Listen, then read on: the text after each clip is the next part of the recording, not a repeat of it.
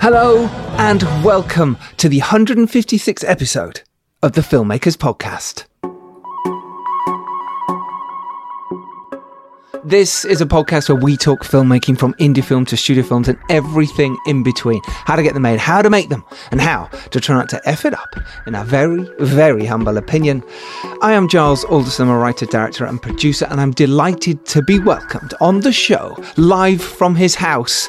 It is incredible producer Robbie McCain. Hello. Oh, I'm welcoming you, am I? That's that's uh, that's interesting. yes, into your house. Okay. Lovely. Welcome. Uh, how are you, Robbie? You all right? I'm very well. Yeah. Yeah. Staying safe in these kind of crazy, difficult times, but. Uh, yeah. I know, we have to. We have to. Mm. Let's get back to that. Let's talk about this week's guest, first of all, which is Lorcan Finnegan. Yeah. Uh, he's a director and just all round great guy. You managed to sit down and have a lovely chat with him. Tell us about this week's episode coming up. I did, yeah. And this is an interview we did um, back last year, actually, because we managed to catch his film Vivarium at the London Film Festival. Uh, Mm, yeah. Yes, because it stars Imogen Poots, Jesse, Jesse Eisenberg, Eisenberg. Yeah, absolutely. Wow, and what it's a a, kind of Black Mirror sort of social sci-fi. Yeah, it's a real mind bender, and uh, it's out now, I believe, on uh, on-demand It is, yeah. platforms, so you can check it out. So he worked, he went from shorts, then he made a feature film called Without Name, Mhm. and then he went straight into making Vivarium with his big, huge talent. I mean, what a leap, right? Does he do, do you go into details with him? We do, yeah. We cover his sort of path from shorts to like his first feature to Vivarium, and talk about how his style developed and how he kind of, uh, yeah, basically, um, yeah, how, how he was able to leverage the sort of success of each project um, to to jump to the next stage, basically. And um, Amazing. yeah, he's very he's a very chill guy. Actually, you'll you'll see in the interview, but he's sort of he's very he downplays it quite a lot. but um, Oh, cool. but yeah, When I wasn't there- insight. Yeah, you were. Yes. This is whilst you were filming Arthur and Merlin, correct? There you go. Yeah. Yes. And what's the story on that, was. Giles? Have we got an update? Yes, I have. We. I thank you, Robbie, for asking. Uh, we have literally just um, pretty much handed it in. So this time tomorrow, which is technically today, because when you're listening to it, um, we'll have handed in. Uh, Arthur and Merlin Knights of Camelot to Amazing. signature and to film mode, and how exciting is that? So Yeah. just last couple of days, been scrambling, getting everything together. Jeet and Lucinda have been brilliant, getting all that tidied up, and with our amazing um, post production team, and and it's we've finished, wrapped it all up now, and it will be out in July apparently if all goes to plan. Amazing. Hey, things are changing all the time right now, which is scary. Speaking of which, uh, the Make Your Film event, which didn't happen last week, obviously because of the coronavirus, but what myself and Dom and Robbie have decided to do is do an online summit for you, a Make Your Film online summit. Uh, how exciting is that? It's pretty exciting, Giles. The format may have changed, but the caliber of the guests is the same. And this is this is not um, putting it in the way of like our events. As soon as we can all get back out there, we are going to do that, and hopefully some of these guests will join us join us there as well. But it is next Monday or this Monday, uh, the sixth of April. We are going to be in April very soon. Um, so come join us. It's online. So anyone around the world listening to this, and anyone who fancies f- sees it anywhere. Uh, obviously, if you're not listening to this, then that doesn't make any sense. um, but but it is next Monday. It is the 6th, so come find us. Uh, the link will be in the show notes. Um, and at the moment, I think we might have to charge a nominal fee of a quid, only because that's one pound, um, because it does cost quite a bit, and I think you have to pay something to do it. But we wanted So to keep it almost free as possible. Yeah. yeah. Um, but the guests we have, uh, we have the fantastic Krysty Wilson Cairns from 1917. She's, She's going to so be there, and you can ask her questions. Uh, you can put questions in a little box, and then we pick out the best ones. Or you all guys up. Upvote them. Um, we also have Phin Glynn, the producer of Mad to Be Normal, Nice. Jack Binder, the uh, Oscar nominated producer of First Reformed, and we have Colin Goudie, the editor of Star Wars Rogue One. Oh, and what we're going to do, I know, is go into detail about pre production, about scripting, about getting your project ready for when the time is right. So, we're going into detail about development. So, if you have a project that is in development, which everyone does, I imagine, then come join us. Uh, like I say, links in the show notes. It's going to be great. That's next Monday, the 6th. Um, yeah, be all over Twitter as well. So just click the link, come join us. It's going to be ace. Yeah, Fun, miss out on right. And you don't even have to leave your house. It's great. I know, even better because you can't anyway. You're not allowed, and you shouldn't. there you go. Unless you're going for a jog or taking the dog for a walk. Have you heard Mark Strong's um, voiceover for it? no, I haven't. I love it. You know all the government adverts saying, "Do not leave your home." That's Mark Strong. That's our man. That's our boy. How great is that? Yeah, it's so Um, apt that he he is the voice of um, authoritative kind of safe, safety precaution control. It is. Yeah. It is. Wash your hands. and also, we have some shout outs this week. Some lovely people have messaged about last week's episode and the weeks before. Thank you so much to listening to Dan and Paul Knight's um, escapades about how they made a film. For eight, 10 grand in eight days. I mean, that's pretty impressive. The film's out now. It's done really well. That's called 24 Little Hours. Go check it out. But listen to the podcast about how to do that. But shout out to this week to Kelly Jubilee, um, Seb Cox, Claire B, um, 3T on Twitter, Simon Cox, um, Victor Rios, Michael Gorman, Keith Gwynn, and Mo Wani and the team who have their uh, Indiegogo campaign going now for their film Immune, which they'd kind of set up before all this COVID nonsense happened. But it's about a pandemic. An author- or authoritarian government hunts those who are immune to the virus. And it's a sci fi thriller. Um, do click the link there and help if you can. They're halfway to their goal and they finish in 18 days. So they're doing really, really well. Yeah, sounds Robert amazing. McFarlane and Leslie Ann McFarlane. Yeah, who you've worked with the guys before as well, haven't you, Yeah, Robbie? he's a good guy, Rob. Uh, so definitely check out his his campaign and back it if you can. So there you go. So do support that if you can. And finally, Robbie, you want to ask me something? Yeah, Giles. Um, tell me more about the Dare. What's going on? What's the what's the update? Ah, what's yeah. the status update on the Dare? Thank you, Robbie. Yes, um, the Dare is doing really well. We're still in the top of the iTunes charts for uh, America and Canada. So if you're in those two places, do go check it out. It is available. We're getting, I can't believe the reviews. I'm over the moon with the response from the fans. If you like your horror, if you like it visceral, if you like it gory, if you like it out there and psychological, please go check it out. And if you do, give it a nice review um, online. That honestly means the world to us. And Serial Killer's Guide to Life is also out as well. So if you like your horror a little bit more funny, um, a bit more comedy to it, then A Serial Killer's Guide to Life is for you. So uh, two films there. I've been hearing it's uh, getting a lot of love in the Netherlands. The Dare. Um, is that right? It did really well Yeah. in Holland. Yeah, yeah. Cinemas apparently did packed out business. Those those Dutch horror fans, yeah. Don't underestimate. There they are. I love them. you all. We'll find out some more news soon about where it is also going to be released. So do check out our Twitter at the Dare. Um, are you surviving, Robbie, through all this? By the way, I am surviving. Yes. Uh, you know. I I'm- mean properly I've- because it's hard. yeah. It's. I mean, uh, like, are you not dying in a corner right now, pretending? No, I'm I'm incredibly fortunate to be healthy and well, and um, you know I'm very thankful for that. It's it's a weird situation, like having to, you know, go out and shopping for food is a completely different experience. I imagine most people who uh, make films probably have the same thing, where they they look at these situations that are typically you're so used to being very ordinary, and they're suddenly a bit more surreal and loaded with kind of tension uh, because of the current situation, and you can't help but sort of thinking and let, letting your imagination run wild a bit. But um, but yeah, it's obviously still very important to stay safe, everyone, and yeah, maintain the maintain social distancing and all of that. Uh, let's listen to Mark Strong. Maintain social distancing. Um, At the moment, I'm having to do a lot of remote work, doing a lot, doing a lot of editing based stuff. I know a lot Mm-hmm. of people are directors are typically they're now doing things like storyboarding and other sort of tasks which are a bit more you can do remotely. How's it affecting you? Um, interesting. I've I feel like I haven't stopped because we had to deliver King Arthur, um, Knights of Camelot, and I had still had loads of stuff to do on the Dare. I'm still editing uh, little clips up now for socials and stuff like that. I feel, and I had scripts to write and deliver at a certain time, so I've had actually no time at all. It's been I've been I feel like I've been busier than normal.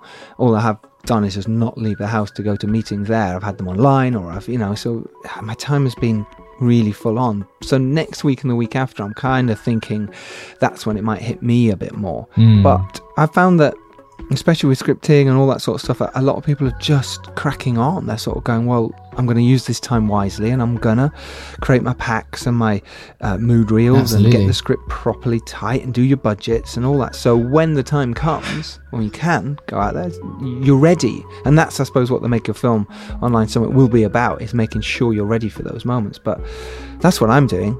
I'm, I'm getting myself ready. Um, so I'm not stopping. I haven't stopped yet, Amazing. and I think that is kind of a good thing. in my yeah mind. you got to But- maintain that momentum and do do this is it's it's almost like a in some ways uh, obviously if you're if you're well and healthy and you're working inside it's in some ways it's a gift because you're you're you're now forced to be able to do some of these things like writing or developing that script Mhm. you always wanted to or developing some of those concepts you wanted to um, maybe doing some work submitting things entering competitions all of that kind of thing um, supporting other people's crowdfunding campaigns you know you- all of this stuff Mm, where mm, you may be too busy in your ordinarily your ordinary um, work pattern to do you can now you you can now do so i would yeah treat treat it as a gift almost um, even though it's obviously Yeah, I think we have to. yeah that's uh, the best thing Yeah. you can do if you're still working under these conditions Absolutely. Yeah, and that's great advice. So, should we get to it? let's do it This yeah episode. without further ado. Lorcan Finnegan. yeah Yeah. my interview mr This is the lorcan finnegan director of vivarium I'm delighted to be joined by Lorcan Finnegan. How are you doing? Good, thanks. How's it going? Yeah, all right. What have you been up to today? Uh, doing press for Vivarium. Yeah. uh, I just flew. I got in from Sitges. Um, we were screening there the other day, so we just flew in from Barcelona um, late last night. The flight was delayed, so literally just got up and started doing press again.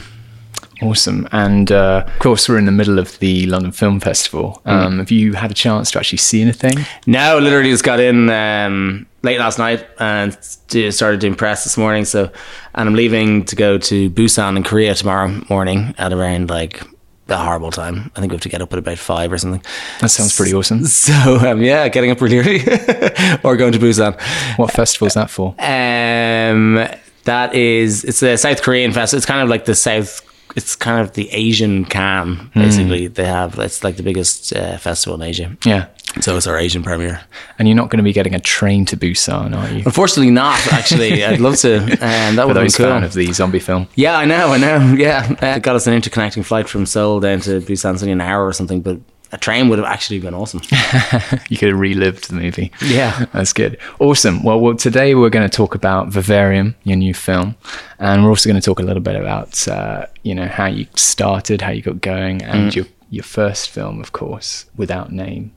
I think first off the bat, like I've seen Vivarium, and one of my favorite kind of new genres is this kind of emerging, like social thriller, soft sci-fi kind of or normcore sci-fi, where it's sort of near future, Right. But you're not going totally overboard with the sci-fi, and this has become kind of quite popular with things like Black Mirror and stuff, Yeah. and Get Out, and a lot of these kind of things like that. Yeah. And your work kind of is like putting a different spin on that sort of genre. It's part of this sort of nest of you know different sort of subgenres of that that kind of sci-fi Yeah, that are yeah. coming out. I don't think that that's necessarily a new uh, thing. It's more like a resurgence of an older thing. Yeah, Like Uh, more 60s, 70s. Like a Twilight Zone thing, you think? Yeah, yeah, like um, where people would be talking about socio-political ideas, but through a sci-fi story, Yeah. um, as a way of talking about what's going on in the world, you know.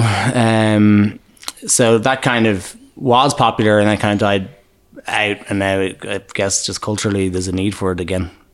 And is that something you sort of identify with a lot with your work, you know, in terms of channeling that? Because obviously, you're, I think with both of these films, they're both sort of similar in the sense that it's a seemingly normal setup, but then kind of slowly unravels to become a very Yeah. something very creepy and supernatural. Yeah, yeah, yeah. And um, they're both they're both very different, but they're both kind of um, like without a name, I suppose could be um, could be interpreted as a sort of eco horror or like uh, environmental horror because of some of the, the ideas and themes in it. And um, and Vivarium uh, is definitely a kind of um, there's a lot of metaphor in there about the, the social contracts. housing, and, yeah, yeah, yeah. the state of yeah living today. Mm. Um, can you tell me about how you got going in the first place with like some of your early shorts? Mm.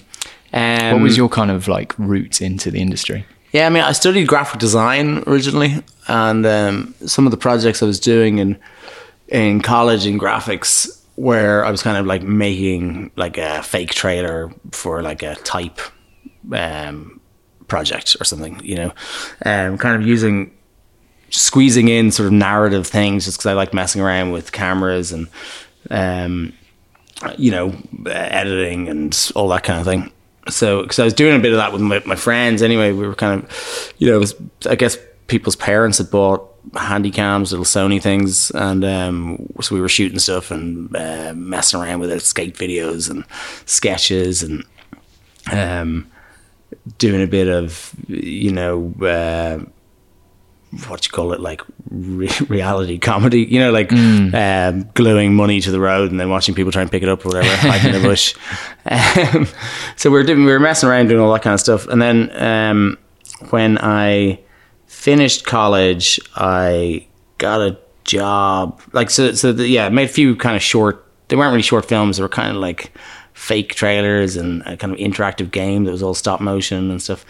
Um, and then I got a job working for Zeppotron, um, which is uh, Charlie Brooker's company, um, as a kind of, as a runner at first, and then I started. Um, they're making like the first mobile content for um, phones before there was kind of like they were called video phones. There was no like uh, C- th- 4G or 3G or whatever. So phones weren't able to access uh, content like they can now. So they were coming preloaded with videos. So they'd got some sort of contract to make a whole load of content for these uh, for three, uh, three mobile, which we called like coaches in one poa back then, and um, so I was supposed to be on that team of people making that stuff, and then so we were kind of shooting, ended up shooting stuff and editing it for them, and then I was kind of uh, doing that then instead of making tea or whatever, and um, acting in them sometimes, Wow. and came up with a few sketches and stuff to shoot. Um, so that was all. That was kind of that was did that for like two years. Um, and we made like a lot of stuff, and uh, it was all super cheap, like basically no budget. um, but it was good fun, and um, and while working there, actually, I borrowed a camera and um, like a PD one fifty Sony, and shot a sketch show uh, with my friends called the Lovely Show, and um, it ended up being like about eighteen minutes long, a kind of uh, pilot. Um, because we were big into sketch comedy at the time. Yeah. And um and kind of absurdist sketch stuff and surrealism. And um Charlie Brooker's screen wipe, wipe is full of that, definitely. If you were yeah, yeah. I don't know if it was all that influenced by the stuff that we were doing in there. I mean, he was making Nathan Barley at the time. Ah, okay. And uh, I got to be in that as an extra as well, which is, Oh, awesome. kind of cool. Was the One of the Hoxton kind of uh, crowd no, it's actually I think I was a lamp in, at a party. Ah, okay. but I mean, we, like that was the time, big train and fast show and all that kind of stuff was on, you know. Um, so made that and it kind of uh, you know sent that around a few places and it was too way too weird for Irish TV because I'd moved back to Dublin at that stage. Um, so I produced a TV show called uh, Wonder Screen. Um, 'cause I guess I was just into short format stuff at the time.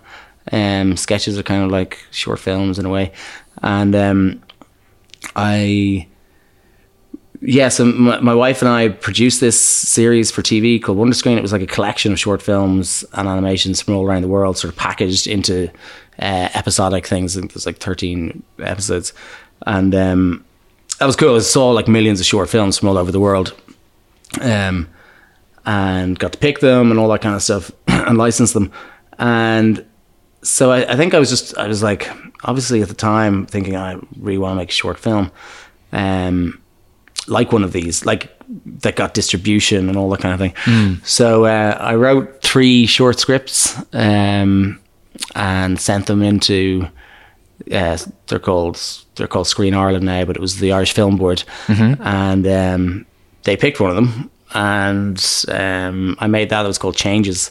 It's about like uh, two caterpillars that are in love, and then uh, they turn into chrysalises uh, beside each other. They're like, "Oh, see you soon." They kiss each other, and then when uh, they hatch out as butterflies. Uh, the girl thinks she's just completely changed. She's turned to a bitch, and uh, she tells the guy that he looks stupid. The wings look ridiculous on him, and the colors and everything. And um, she flies off, and she gets eaten by a frog. But so it was like an animated um, short film. almost. Yeah. Yeah, yeah, it was a nice little. It was a nice little thing. It was uh, it was it was a mixture of live action and animation, um, uh, and illustrations and stuff. It was good fun. So, um, so already you're kind of dabbling in this kind of this story mixed- mode. Which, yeah, uh, it was very kind we- of mixed media kind Yeah. of stuff. Yeah, um, out of necessity, really, because I wanted to tell the story, and I didn't.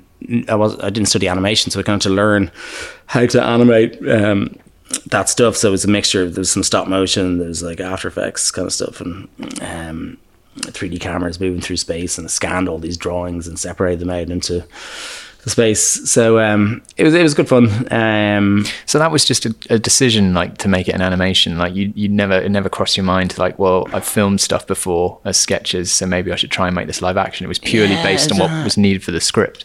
Yeah, yeah. I mean, I did write the script as being butterflies was already, you know. I think it would have. Uh, I guess at the time, I thought it's kind of, uh, you know. I think filmmakers in some way need to be slightly delusional, thinking that they can just make anything, you know, that uh, you'll figure it out.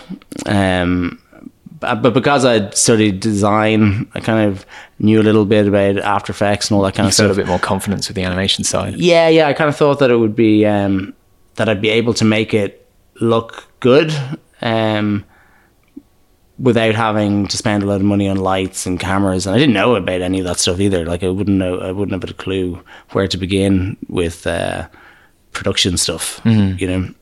So um, we made that, and then that did kind of well. It was in a bunch of festivals. Uh, it was actually here in the BFI like years wow. ago, in like 2006 or something, like that, 2007. And then um, made another short film called uh, Defaced, and then made an, uh, made a bunch more short films. And then you made Foxes. Oh. Yeah, so that was the first live action uh, short. Um, so that was when I met Garrett Shanley, the writer I work with, and um, we were trying to come up with something um, to do together. And he'd written this. Uh, he has a blog, and he um, he'd written this kind of first person essay uh, called Foxes about a couple who end up trapped in this kind of weird place. And um, I thought it was great. I thought it would make a really good short film. So we developed it into a script and submitted that. Um, I think it was also though like at the time the live action shorts and stuff that were getting made, they were getting funded, were all very kind of kitchen sink drama kind of stuff. It's all quite well. It wasn't stuff that I was interested in. So this is almost a subversion of that because you're taking some of those ingredients, but like just taking it to completely but it was also a way of like say that's why I think also the reason I did uh, animated animated shorts because I was able to get away with more uh, and be a little bit more metaphorical. Um, so then with Foxes, I kind of knew we needed to get the money. We needed something that was kind of political enough and kind of serious enough for them to think, oh yeah, we have to give them the money for this, but at the same time enjoyable enough for us. So it kind of combines some socio-political ideas with um, it's kind of a it's a supernatural horror short, really. So you're having to play a bit of a game there to make sure you, you got the funding for, you know, the story you wanted to tell. Yeah, yeah, a little bit. Yeah, I mean, um, I don't know if it was so thought out, but um, it, it worked anyway. Uh, the plan worked, and uh, so that was like a first kind of okay. We, we know it was uh, very challenging, uh, set in a very kind of strange world. Uh, it was live action. We did uh, actors, uh, DP, and production designer, and all that kind of stuff. Um, so it was like a five day shoot, and um, it, won it won a bunch of awards and stuff like that, which then attracted agents. Um, yeah, my UK agent kind of saw it and liked it, and yeah, I signed with Independent, and um, and we started working on Vivarium actually after that Oh, wow. um, but it, it took so long to to finance because it was going to be quite expensive to make on a bigger scale. Um, that we made without name in between. Okay. So backing up a little bit, when you were when you were shooting Fox, was that the was that the first time you were stepping on set as a director, kind of working with crew and stuff? Um, I I I'd started making some ads before then that were um a mix of live action and animation. So like we had hired DP and, and lights and had a few people doing helping us with stuff. right. So you had a bit of experience with that already. A bit, yeah, but it was definitely a kind of whoa, look at all the people, you know, on set. Like there's All like the money. 35 people or something, yeah. Uh, but we had about 70 grand or something to make it. So uh, it was actually, you know, it was it was Pretty achievable. substantial. Yeah. Um, and and uh, I had friends, that, you know, that um, helped me with like CGI and all that kind of stuff that I knew, and I kind of knew a good bit about that stuff, but they were like really, really good at it. So um, we're able to we're able to make it. And for that sort of development and funding side of process, so how was that in terms of taking the concept with the writer and then building that into the script? Was that quite a collaborative thing, or how did you handle that with the with the writer? Do you mean the short or Yeah, the short, Yeah, um, it was an unusual one because this was uh, almost the story was kind of there. It was um, it, it wasn't a script, but so um, I think once we decided we were going to do it, we we had to hand in a script. So we just talked about it, and we um, I guess it was the first time collaborating in that way with. Oh no, it wasn't actually because we when I first met Garrett, we um, met at this thing called Catalyst Project, which is a little bit like the microwave scheme here or something. Um, so, So it's like a kind of uh, a lab where you yeah, it's like a low. Yeah, exactly. and- So they were gonna they were gonna finance three films at around three hundred grand, and they had like you know five hundred applicants or whatever, Mm. and you all had to kind of do a week long. Se- a, a week of Boot camp, seminars and yeah. stuff, talks, and producers talking about you know how you do low budget stuff, and bit some like, of a bit like iFeatures over here. yeah, stuff. okay, iFeatures, right. So um, that was in 2007, I think. Um, and we met. Uh, he posted a thing on the forum saying he was looking for a director, and I said uh, I was looking for a writer, and um, I think we I think we had to list the kind of stuff we were into, and we are both into kind of the same stuff. Um, it's like a, it's like a Lonely Hearts ad or something, and um, we met up. Oh, I think then also coincidentally we were sitting beside each other and we were slagging whoever was talking, thinking it was ridiculous, and then then we realized we're we were the people who said we'd meet, and um, we got on. But we we wrote uh, we came up with a story for that. I had this idea about a doppelganger, um, who became it was like it was a story of a. Uh, a programmer, a recluse programmer. It's kind of a bit ridiculous now, but well, it could still be good. Um, who um, invent invented a Second Life type world, Yeah. and he created a character for himself um, that was everything that he isn't. Uh, in his kind of in Second Life, because at the time Second Life was kind of a thing people were talking Yeah, about. sure. And um, and his digital self started appearing in his real life and sort of stealing his life away. Right. so Um, kind of like a Tyler Durden type. It was kind of situation. yeah, but it was more of a comedy. Okay. Um, and the, the the place is called Utopia. Uh, it was before the TV show. But these people were like uh, utopians. That so everyone had their doppelgangers, but then these doppelgangers were coming back into the real world and using USB keys to suck people up the the other version and stick them because they wanted to live on in on Earth and uh, they wanted to escape the digital world. Anyway, it was it was a bit mental and it was way too expensive to make, but we uh, we wrote a draft of it and handed it in. And we were shortlisted, and we had an interview and stuff. But they were like, "This is going to cost way more than three hundred grand um, to make," and we're like, "Yeah, probably." so then we came up with uh, we then we put in foxes as a kind of uh, alternative. So what's it like learning that process? Because I think every filmmaker's gone through that where you you kind of maybe a bit too optimistic with what you can achieve with budget Yeah. at a certain stage, and then you have to learn to scale back and think like, right, what can I realistically achieve? And when you and when you put those limitations on, you kind of the results are a lot more effective. Yeah, I don't think you ever learn. I mean, you're always more ambitious than like this ambition versus reality is just like a constant problem. Yeah. Um, and you kind of have to do the best with what you've got, um, even though you always want more, more time, more money, more, you know, bigger, everything. Sure. Um, but reality then puts limitations on things, and um, you often problem solve based. eh, Actually, if you know the parameters, it's good. On Vivarium, it was a bit trickier because the parameters kept changing.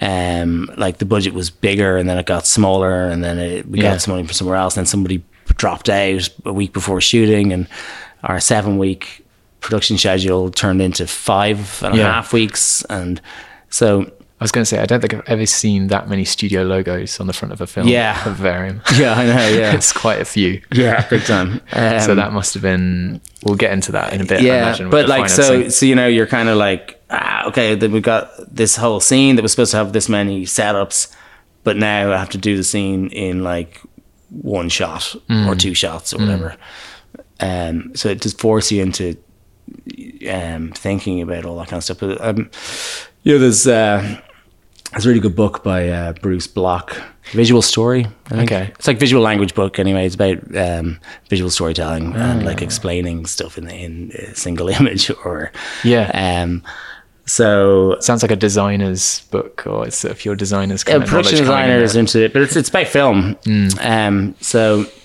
I always find like I, I read that I think before making Foxes, um, and it was very handy on Vivarium where you're just thinking of what you want emotionally from one picture. Like if it was just a photograph, to be able to get a sense of what's going on in that picture Mm-hmm. emotionally and um, what you're trying to say. So um, when you've got very little time um, for coverage, it's kind of it's really good to be able to fall back on that. You know. So you get some uh, prestige from Foxes, and you start developing Vivarium at that Yeah. stage, right? Um, so can you talk about the process of how you then switch to Without Name and uh, your kind of the production cycle on that? Yeah, yeah. So that was basically the next round um, of Catalyst. So like there was a big gap of years where they didn't where the where the um, the funding or whatever it's called program. Yeah. Um, they did it once and then they didn't do it again for years. And then we were like working on Vivarium and it was taking forever and there's all these notes and uh, it came up again. It was like announced, oh, they're doing another round of Catalyst. And I was like, right, this time, this time we're doing one. So, um, Garrett and I have been talking about like because we'd been working together on other things, and we end up going off on tangents and kind of creating these other projects that we'll come back to later and and stuff like that. Um, we've been thinking about um, a kind of a spirit entity that protects a place, and it does so by by trapping somebody in it, and then they're only released when they trap the next person. So they're like uh, centurion kind of spirits Okay. of a natural habitat. Yeah, yeah, yeah. Um, and and I mean, I know a lot of the kind of Irish folklore around fairies and Yeah. um, which were very kind of poetic and interesting, not like fairies with little wings like Tinkerbell or something, but more like the way that light will refract across the surface of a lake with a breeze is like evidence of fairies. Uh-huh. Yeah. So it's kind of like when you see beauty in nature. It's like a phenomena. Yeah. Yeah, you're kind of like, wow, like what it is that you know, like um, the canopy of, of uh, a forest when you look up and it kind of moves and sways, and you're like, ah, it's got a kind of ethereal, beautiful quality. That that is like the spirit of the place, which are the fairy. So, um, we very quickly had to. Um, we we applied and we, we had to you know do the seminars again and all that kind of stuff. But we had an idea um, early on. We'd already partnered up earlier on, and we, so we had the writer, director, producer because Brunella uh, who um, we're married now, um, had helped me do college projects and then my f- my first shorts and all that kind of stuff. And she produced Foxes and um, so was ready to go and produce feature as well. So um, we applied we'd had the little bit of kind of uh, procedure, whatever, with uh, Foxes. So it seemed like a good project, and we were also very conscious this time around of being realistic with like um, setting something up with. We listened to the people who were talking, saying like, "Don't have loads of locations, don't have." We, we up with a good few locations, but don't have a lot, a lot of cast and. Um, But you make good use of the natural environment as well. totally, well. yeah, yeah. Use the locations. Yeah. Um, And if you watch the trailer for Without Name, it yeah, it definitely stands up. Today it looks it looks amazing, and it's just that, that natural beauty. Mm. photography. Yeah, yeah. Um, yeah, it costs nothing really. You know. Um, It's a good lesson for for indie filmmakers out there. yeah, yeah, like outside. That's great. you know. and like if you get a storm or something, that's even better. Worked for Ben Wheatley with a field in England. Field in England. Yeah, exactly. Yeah, Just show up. Just in a field. Um, but please get permission. yeah, yeah, yeah. so um, we got it anyway. Th- We got shortlisted and interviewed and all that kind of stuff. And um, so we were one of three uh, teams that made a film. We had to shoot before the before spring, before so that I wanted as old kind of thing about dendritic fractals and light, you know, the kind of repetition of uh, the fractal pattern in nature and lightning and the roots of trees and um, and mushroom rooms and all that kind of stuff. So um, we had to shoot before the first buds appeared on the trees because we wanted them bare. So we had to do it all really quickly. So we wrote the Garrett wrote the screenplay uh, first draft really quickly, and it was a bit too big, it was a little bit too mental. But that's always the way with first draft. It's like you know, Everything's on the everything's, page. everything's Yeah. there. Uh, so we paired it back and um, we sub- we yeah started cast. We just set a date and just said we're going to stick with the date no matter what because it's always like. Um, well, I guess if you've got big casts, there's nothing you can really do because, you know, a lot of the time the financing will be based on who you have in it. But with this, we didn't have any of those concerns. We were just been given all the money. Um, so we set a date and we started casting, and we uh, we shot it in four weeks, and was 21 days of actual shooting. And uh, there was no special effects. I basically said in in the application there'd be no special effects apart from stuff that I can do myself on the computer, which uh, I had to do, which is which is painful, way too many. um, painting out stuff, really boring stuff. Um, and I got, I got a couple of people to help me, but um, then then yeah, it premiered at Toronto. Um, in the Vanguard section, and um, You say that really casually, just kind of like, how did you? right. what was the submission process of that like? Oh right, yeah. So um, um, after Foxes, uh, we kind of had a few kind of conversations with, um, with people. There's a company called XYZ Films in the US, and I think they were, had seen my short probably at a festival or something like that because they're into genre things anyway, and they uh, had heard they'd seen like the kind of press uh, announcement or whatever about these three films getting made, and obviously without names sounded like something kind of spooky and interesting. So, um, there one of the guys there, Todd Brown, got in touch and said and um, wanted to read the scripts, and he's you know said we could be your uh, North American sales agents if if you want. And I was like, yeah, that'd be cool. So then they kind of helped with the submission process because normally, Speaking to TIFF and yeah, yeah, all that kind of thing. So they all know each other because they spend all their time just going around festivals. And there's festivals you would I didn't know about. You know, I wouldn't know what category in whatever festivals.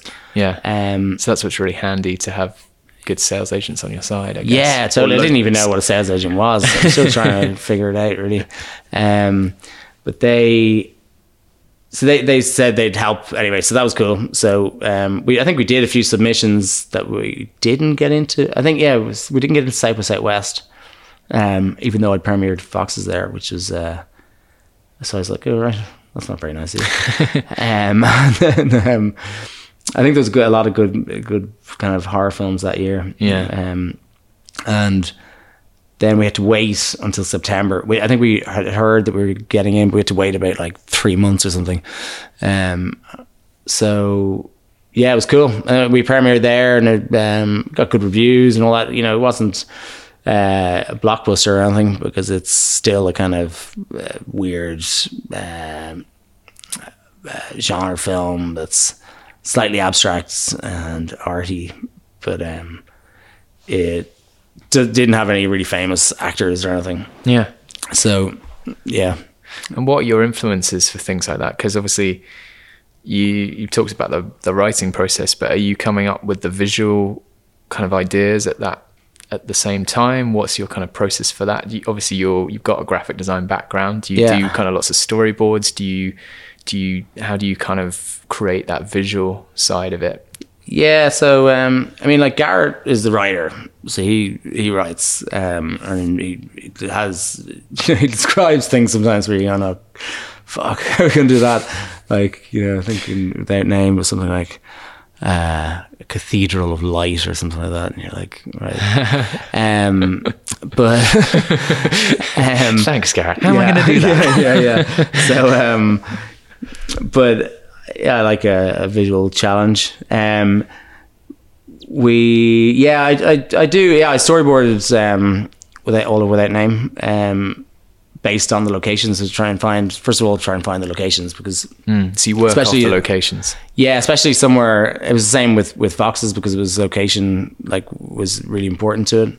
Um, And then you go out and take photos, and then you use those yeah, as the yeah. basis. Um, take pictures and figure it out based on the script where everything could be, and maybe change the script based on something you found that could work. and is that just for the locations, or do you take people out to do the blocking there, like to, as as a kind of previous Um, version of that? Or? I mean, if you had if you had the, that'd be a bit of a luxury to have the actors and all that kind of stuff. I not mean, necessarily actors, but um, you know. Yeah, yeah. Well, yeah. I brought my brother.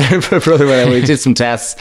I put him in like a uh, Zentai jumpsuit. You know, the full uh, morph The suit. morph suit. Um, in, it's kind of luminous green, and the forest we shot in is kind of grayish to see if we could like pull a key from it and create this kind of void of blackness for the this kind of shadow figure that appears there. And um, he ran around the place and just kept falling over because he couldn't see anything, bashing into trees and stuff. Um, um, so it didn't work anyway. We ended up uh, using felt because it has no reflections. But um, yeah, um, on both of those things, and maybe that's also because of um, design background and then going into animation, where you have to create the environment for the story to take place within, especially if Yeah. it's a strange story. So um, So you're very much used to having to create the world and world create the world first, totally, yeah, and then create the action that's going on. Yeah, yeah, yeah. So, um, Foxes was a location that had to be very specific, and then on Without Name, it was a very specific type of location as well, and that was had was very atmospheric kind of uh, place. And then on Vivarium, it was a place that we could it didn't exist, so we had to make it entirely. Yeah. A bit more like going back to making, you know, doing something animated. Um, so we had to bit. I did look at a lot of locations, um, but none of them were right. Really, it just it it would need too much work. You need to close it off, and you, you like in the script, um, it said you know there's no there's no wind, there's no rain. The the clouds are all the same. The sun kind of hangs and looks uh, a bit fake. It's always kind of low. Yeah. it's quite twilighty, and um, it. I think we referenced. Uh, Empire of Light by René Magritte, uh, the painting. Um, so there's very sp- specific look for the place they're trying to achieve, and the only real way to do that was to um, build a set. And of course, we started out with a, a plan to build a set of about like 16 houses or something, um, which ended up being three. Yeah, um, like a three facades, gardens, walls, footpath, road, and then using shooting into that for all the kind of medium sized stuff, um, and flipping the lights, flipping the car, and all that kind of stuff when we're shooting reverses, um, and then shooting plates of that uh, set to extend it left and right, and then lidar scanning the set to build CG uh, for the extensions, and um, there's also a lot of 2D matte paintings for um, was- yeah. So it was quite a technical uh, challenge of a a shoot. But, but if you had a location, it would have been a lot easier. Of course, you could just point the camera anywhere. Yeah. Um, but we had a lot of yeah a lot of restrictions, so it did need a lot of planning in terms of um, storyboarding and um, kind of visual research, aesthetics, um, color palettes. Like I normally do up for like everything. It's do up like a palette of colors. Um, I can tell it's a very designed kind of movie. Right, yeah, Very- yeah. So yeah, Yeah. that doesn't surprise me. Welcome to Yonder, a wonderful development. It has all you'd need and all you'd want. Number nine. Number nine is not a starter home. This house is forever. Lee for a boy. Do you have children? No. It's not exactly what we're looking for. That guy was so strange. Yeah. Wait. No, no, I don't think this is the right way. Yeah, this is the way we came in. Number nine again. Did we just do some kind of loop? How have we just. Want me to drive? Such a jerk. Because I think this is not possible. We can't make turns like this over and over. We have gone this way, Tom. Oh my god.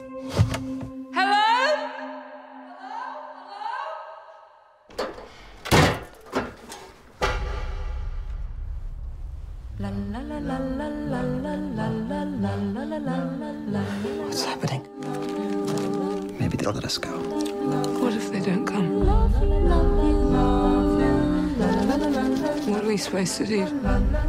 Should we just sit here and, and we wait to die?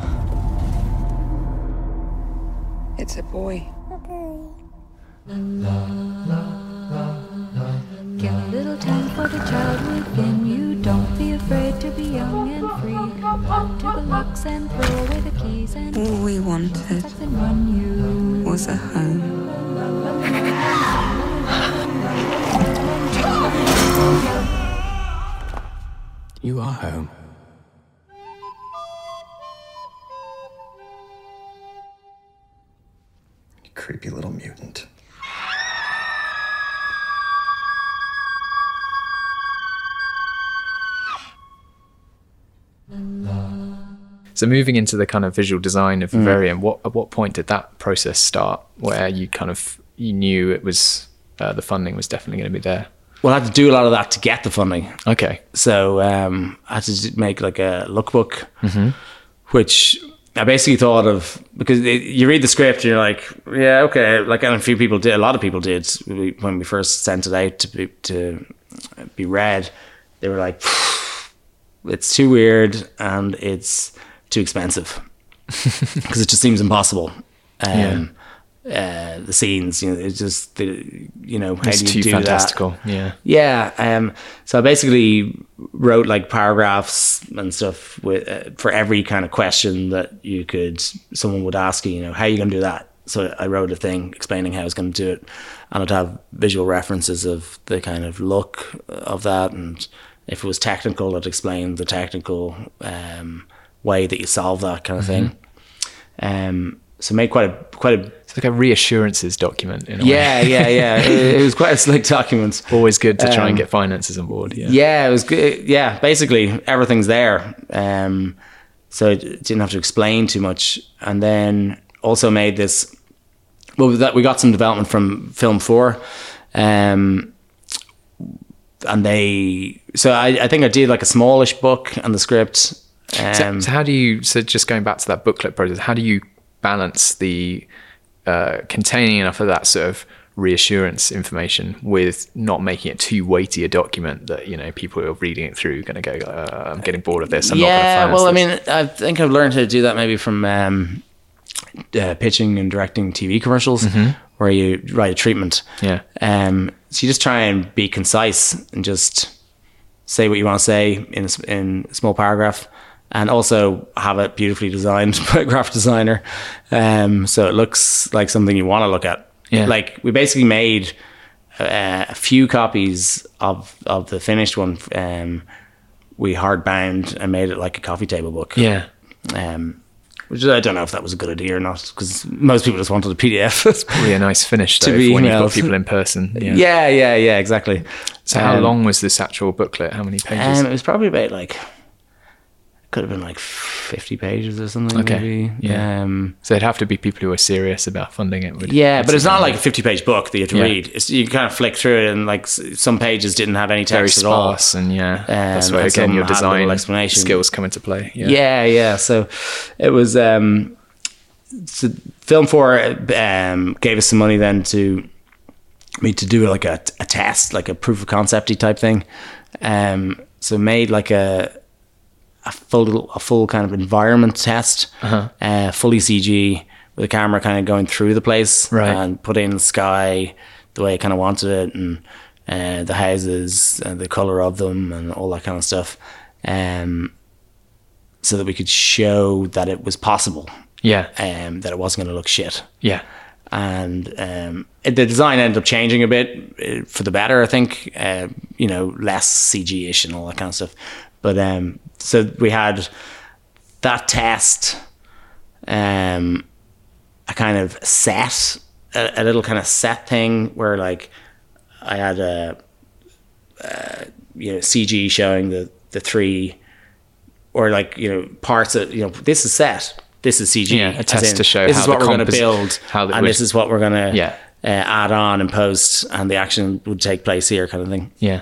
Um, And to show that the compositing would work perfectly with that, yeah. Yeah, yeah, yeah. Well, th- this one was more like so. There was the the the environment test that was kind of like almost photoreal, and then this other thing was just like blocks, saying Mhm. like the blue blocks are set, the green blocks Right, so more just a- a blueprint, yeah. Just for people to go like, oh right, okay, got it. You know, um, so we had those two videos that um, made like a private link on Vimeo or something, and the book and the script, and that's kind of what went out then Mhm. to um, the various people. Yeah. So by this point, you'd already had Without Name coming out. Was there sort of any uh, prestige from that that you were able to sort of leverage? Yeah, uh, yeah. I mean, you know, it's like, oh, this filmmaker, he's, he's uh, his short film was in Tribeca and South by Southwest and uh, London and blah blah blah. And And at Toronto. his new film is uh, premiering in Toronto, Mm. It's- and you know, it's all that kind of creating a bit of a buzz about Yeah. new talents and all that kind of thing. Because everyone wants to be working with, you know, whatever's groovy. but these were applications you were sort of making, you know, here in the UK that were Film for the first people to come on board with that funding. Or Yeah. they- yeah. So they, Uh, well, there's first of all the Screen Ireland um, Yeah. paid for the development Mhm. of the screenplay. So like we, the very first process was writing an application for script development, Mhm. Which we got. It's like fifteen grand or sixteen grand or something like that to write like first draft uh, script development thing. and But, that was like, still whilst you were making Without Name, or um. Yeah, probably was. yeah, yeah. So you were kind of making these two features of concurrently. In a way. Yeah, we always. I mean, we are working on another three. it's the life of a filmmaker. Already, yeah, totally. Yeah, you're kind of like three steps ahead. Fantastic. So, um, tell me a bit about the funding process for Vivarium and the kind of different hoops you've had to jump through for that. So I mean, the producers did that really. You know, um, I didn't even really know what they were doing a lot of the time. Um, like there was co- there's a co-production market in um, in I think it's in both Canada and uh, Belgium called Frontiers Mhm. um, that they put the project into. Yeah. Um, and it was selected like a co-production market. So then the uh, Danish and Belgian co-producers came on. Mhm. Uh, Frakas, who made Raw, Yeah. Raw, Yeah, Um, yeah. So they came on Good from the. Belgian side. Um, it- you know, with this kind of uh, there's like the self-funding approach to making films, and the Euro kind of co-production model is getting a little bit of free money from all these different pots, subsidies, yeah, and then shooting in countries with uh, Low really tax high credits, Yeah, yeah. exactly. Uh, you get like forty percent High tax relief, yeah. and uh, so that's why Belgium is so popular, really. Mhm. Um, I mean, the people are lovely, of course, but uh, it's the tax breaks. Um, and so they, so we got the the ping pong films from Denmark came on, and um, Frakas from Belgium, and then because we had an Irish, Belgian, Danish, because he had three European um, countries it qualified for Eurimages, right? Which is another pot. Okay. So in Belgium, we got Wallimage, which is in the, the Wallonia region. Yeah. it's like regional funding for there, which was good, I suppose. Um, and in Denmark, we got Copenhagen Film Fund and some money from um, the Danish Film Institute. Yeah. And in Ireland, gave us the most um, was Screen Ireland. Yeah. So then uh, Eurimages came in for a chunk as well. Um, and I think that was it. And then the, the XYZ were selling it. Uh, we're going to do sales on it because uh, I already had a relationship with them and they'd Mhm. read it and Yeah. you know. So um, they pre-sold to certain territories like uh, I think Germany and France Yeah. and places like that. To so there's the, the pre-sales also went into the budget. Mhm. Um, I think that's I think that's pretty much it. And then over here is, is it Vertigo handling the UK release or yeah. Vertigo, yes. Yeah. Over there. Fantastic. Um, yeah, they they came they uh, they bought it uh, uh, uh, like at Cannes or after Cannes or something like that. Mm. So, and how much do you did you find you had to be clued in on all of that stuff to decide with the funding, or how much was it you working with other collaborators and key key collaborators? Um, both, because I, I just like to know what's going on. Mhm. Um, in general, it's it's interesting as well how these things Yeah. get, get made. So, um, I really didn't have a clue, you know, because we only without name. It was just very simple. It was like, here's money. Um, we'll see you when you finish the film. you know. Yeah. So um, this was much trickier. Um, but there were they they weren't. There's nobody annoying us about changing things. Yeah. which is good, um, script wise. No one trying to censor the film. No, but the but the casting pro like there was a whole new thing with when it came to casting that I didn't realize about the you know actor valuation and all Yeah. that kind of stuff. That like you you'd have a list of actors you like, and they'd be like, no, no, no, maybe, no, no, Yeah. yes, no, no, and it's like, oh, that list different- suddenly got very short. Because different actors are worth different sort of values in different territories. Yeah, yeah, yeah. And they have the same thing of like hype people hyping them up, like, oh, they're in a movie that's about to come out and it's uh, going to be, you know, it's going to be in Cannes and Mm. they're going to be so hot. And then it comes out and it's not good. And you know what I mean? And, Yeah. But they're all trying to play off hype.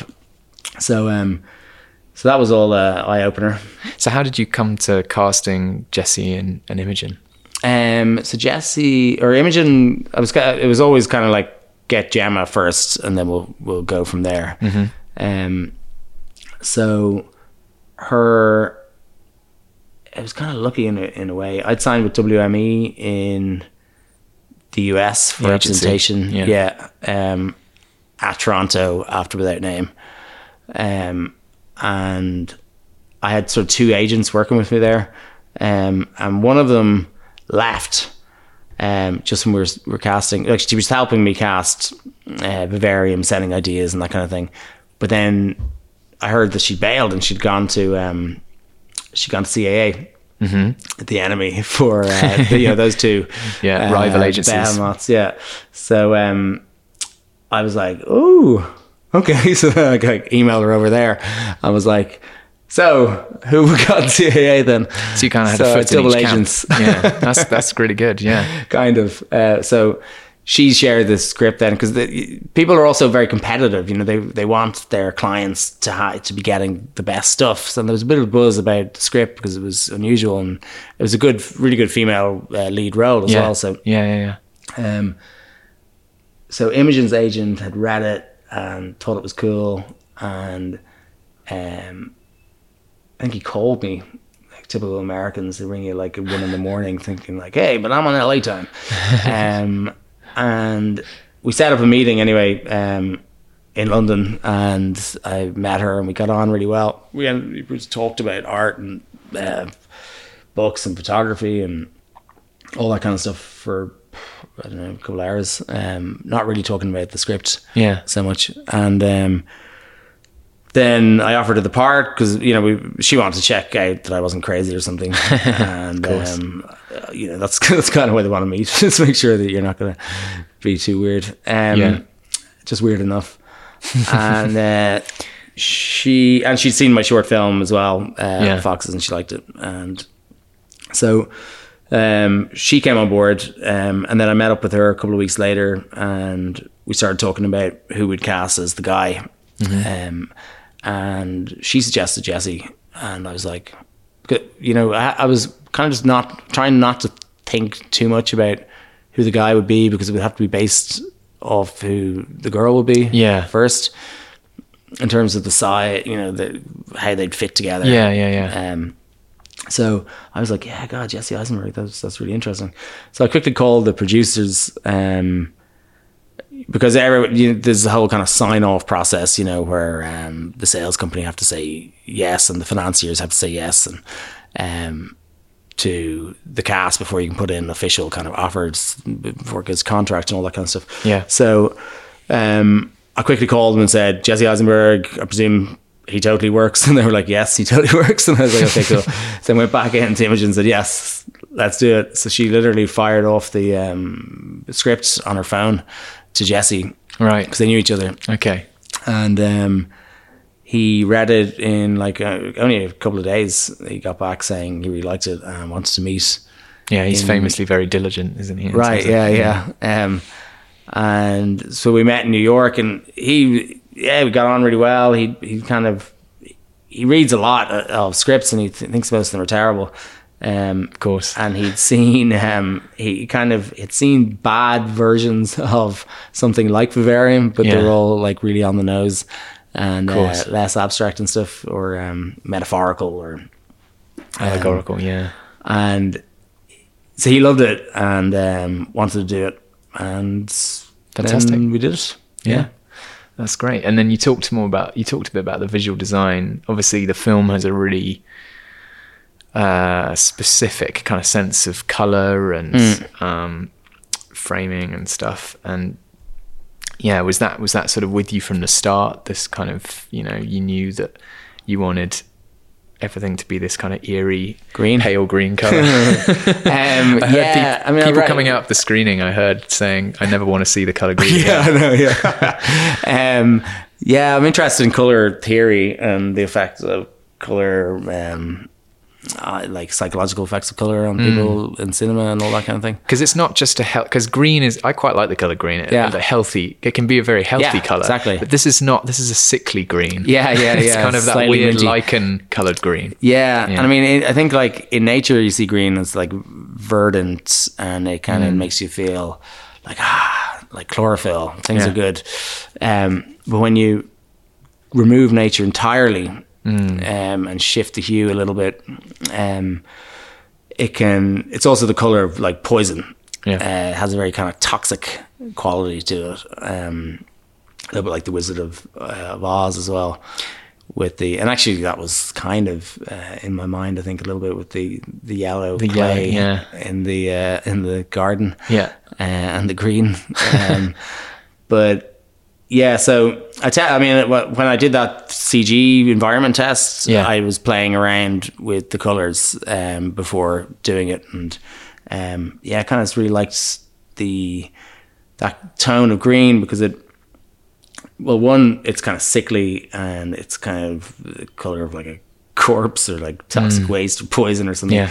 Um, and at the same time, it kind of is chirpy in in a kind of wrong way. Yeah. You know, when you look at it, it's not like you're. I didn't want it to be all gloomy, you know, or grey or something like most horror films, but to be presented as being uh, chirpy and nice, but the reality being horrible. A little bit like the way, like thematically, the way these places are sold to you. Um, they try and make it as friendly and nice as possible, but then the reality is pretty grim. Yeah. Yeah. Yeah. yeah. So um so yeah, and then also the way the light bounces from that color onto um the actor's skin creates this kind of slightly sickly skin tone. Mm-hmm. So um yeah. Of course, that's why they use green for green screens because it's like the most removed from human skin. So Yeah, it's kind yeah, of an yeah, interesting yeah, point yeah. there as well. Yeah.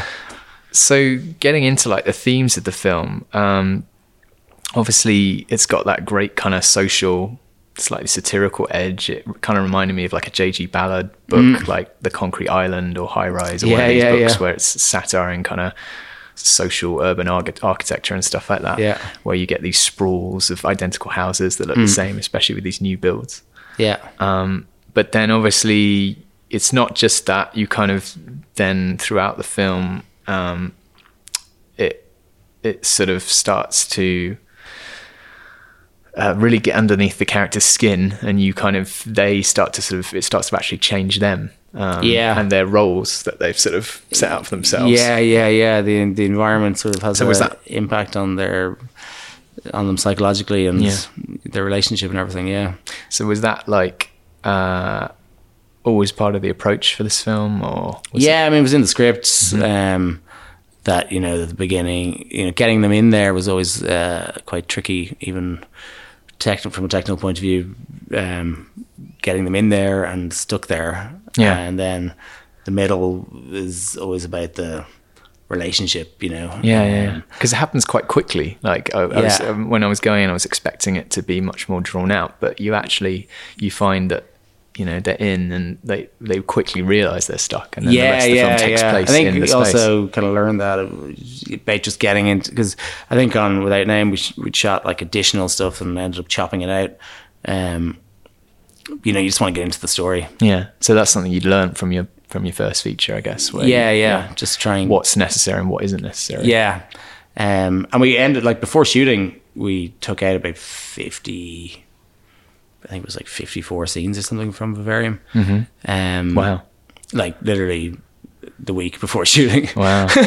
because the schedule changed Yeah. and um, there were you know small scenes. You know, in a script, it might be like uh, someone's in the garden and then they it says exterior garden, then interior hall, then interior staircase, and they walk in and sit down on interior bedroom.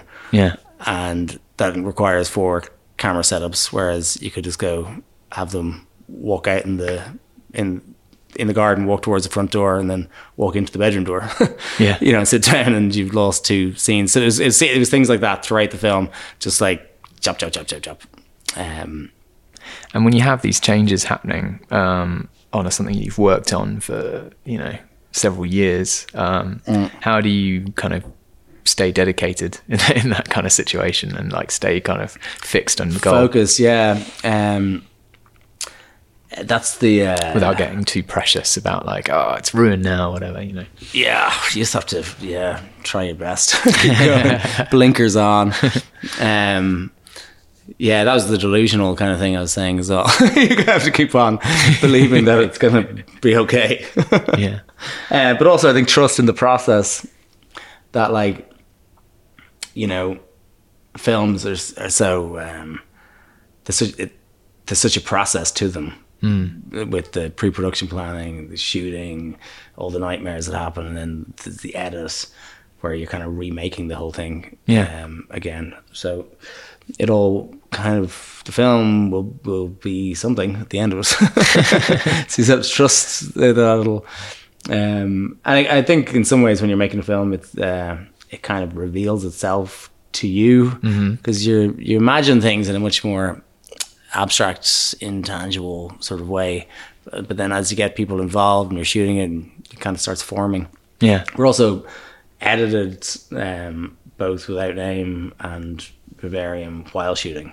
Right. So we're able to sort of see Okay. uh, scenes so coming was that together. sort of in the evenings of each shoot or the weekends how what was well, the editor, the rushes were getting sent. Like I was, we shot all the exteriors in Belgium and all the interiors in Ireland. Mhm. So while shooting, the rushes were being sent back on drives uh, Yeah. to the editor, who was back in Dublin, just uh, doing assemblies.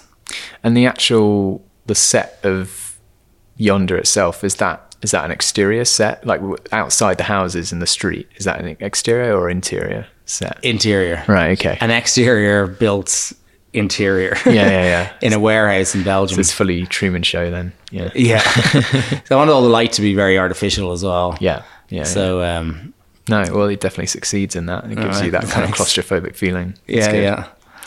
Fantastic. Any sort of advice for um, maybe filmmakers who are at that point where, say, they've made a short and they want to jump to a feature? yes, they're going to do it. I think a lot of people, um, I mean, maybe it's for good or bad, I don't really know, but like, I think a lot of people have such high self regard or something that they are afraid to go and make uh, their first film in case it turns out to not be not that good, um, and that can kind of stifle them in a way, or that they think it needs to be a really big film and they need loads of money for it, so they can't do a smaller film that they only like doing films. It's going to cost like twenty million or something like that. Yeah. Um, I know a good few people like that, um, and it holds them back for so long. But like, I think should just go make it, and then make another one. Yeah. You know, if you're a filmmaker, you know, just try to make films, um, and don't worry about it too much because we're all going to be dead soon anyway. That's a truly vivarium like outlook. Lorcan, thank you so much. Where where can people follow you online, or can they? Oh yeah, um, it's Lorcan Finnegan, all one word, um, on Instagram and Twitter and Vimeo and stuff like that. Fantastic. And anything else you're working on? You, you mentioned you're working on three other things at the moment. yeah, um, uh, a new project called Nocebo, which is I think the new draft is was, was reading it uh, like two days ago. Is uh, I think it's pretty much ready. Um, awesome. It's about. Uh, Is that similar sort of genre, or? Yeah, it's a supernatural revenge thriller about uh, fast fashion and the um, exploitation of the of the East by the West, Mm. um, with a fashion designer and a Filipino uh, witch. Wow, sounds great. Can't wait for that. And some spontaneous combustion, and then another one called um, Goliath, which is sort of dystopian, um, near future, dark fable. It's like a reimagining of the David and Goliath story, but it's Mm. about um, it's about creating monsters to start wars and steal natural resources. Yeah, amazing.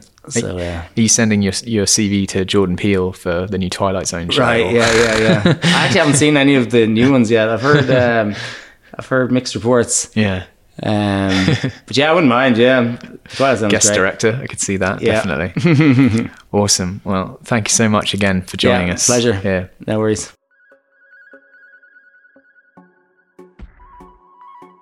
So that was Lorcan Finnegan. Hope you enjoyed Wow, it. what an episode! Um, I haven't listened to it yet, obviously, because we're still recording the intro. intro. Yeah, I'm talking Um, to the audience, but- Charles. Come on.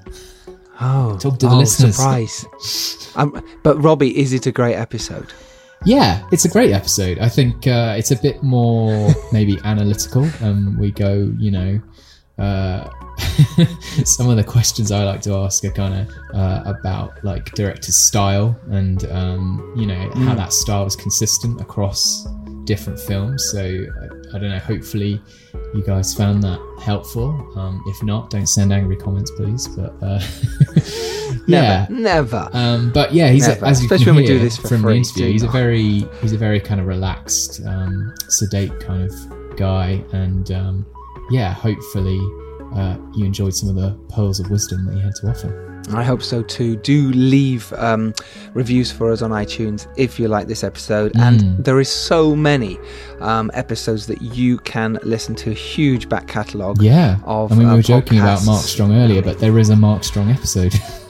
There really is, and it's fantastic. It's episode 19. Just search uh, Mark Strong's name and the Filmmakers Podcast, and you will find it. With uh, other actors out there, they fancy a bit of Scott Adkins talking about action films and working Mhm. with directors, or Timothy Spall. The list goes on. Plus, we have so many producers, indie filmmakers, Oscar winners. Uh, it's just, yeah, if you, you want to help raise money, we've got people doing talking about that, um, directing, how they work with talent or kids or animals. It's just, the list goes on. And this is episode 156. So you can imagine there's hours and hours and hours for you while you're in containment, where you're not allowed out. You you can listen to podcasts. yeah, it's all Why not? good, Why not? motivational Absolutely. fuel for you, for you and your creative endeavors. I like that. Motivational fuel for you. That's good. That is good. It's the ad Uh, copy and also do, yeah, there it is, the ad copy. And do remember uh, the Make Your Film uh, online event. Uh, click the link. Do join us on Monday the 6th. It's going to be brilliant. I mean, hey, we've not done it before, so it might fuck up. But uh, the, the guests No, are it's gonna be Krysty great. Wilson It's gonna be great. Phin Glynn, Jack Binder, and uh, Colin Goudie. What more do you want? Uh, and do uh, go watch The Dare and Serial Killer's Guide to Life. And go on Robbie's website, robbiemccain.com, and check out our stuff. Thanks, Giles. Why not? Uh, pleasure. Thank you for listening. Do leave us a nice review uh, wherever you are. And remember, you can make your indie film, but know who your audience is and get out there and do it. And if you're lucky enough to rise up and do well, You got to send that elevator back down, Giles. You certainly do, Robbie. Uh, we sound like cheesy DJs right now. Cheesy DJs. Yeah. Um, okay, until next Tuesday, where I think I might put up uh, the Make a Film event as a podcast. Uh, if not, that will go up the week after. Um, we do have Alex Ferrari coming up, where he's giving away copies of his book, Film Entrepreneur, which is brilliant, by the way. It's exactly Nice. what you need right now. And we also have Bernard Pulcher coming up. Uh, Bernard Pulcher coming up as well, and uh, some other amazing guests lined up. So exciting. So exciting. Fantastic. But until then, Robbie, Stay safe and stay motivated, everyone. please do. Um, until next time, take care. Bye bye. Bye.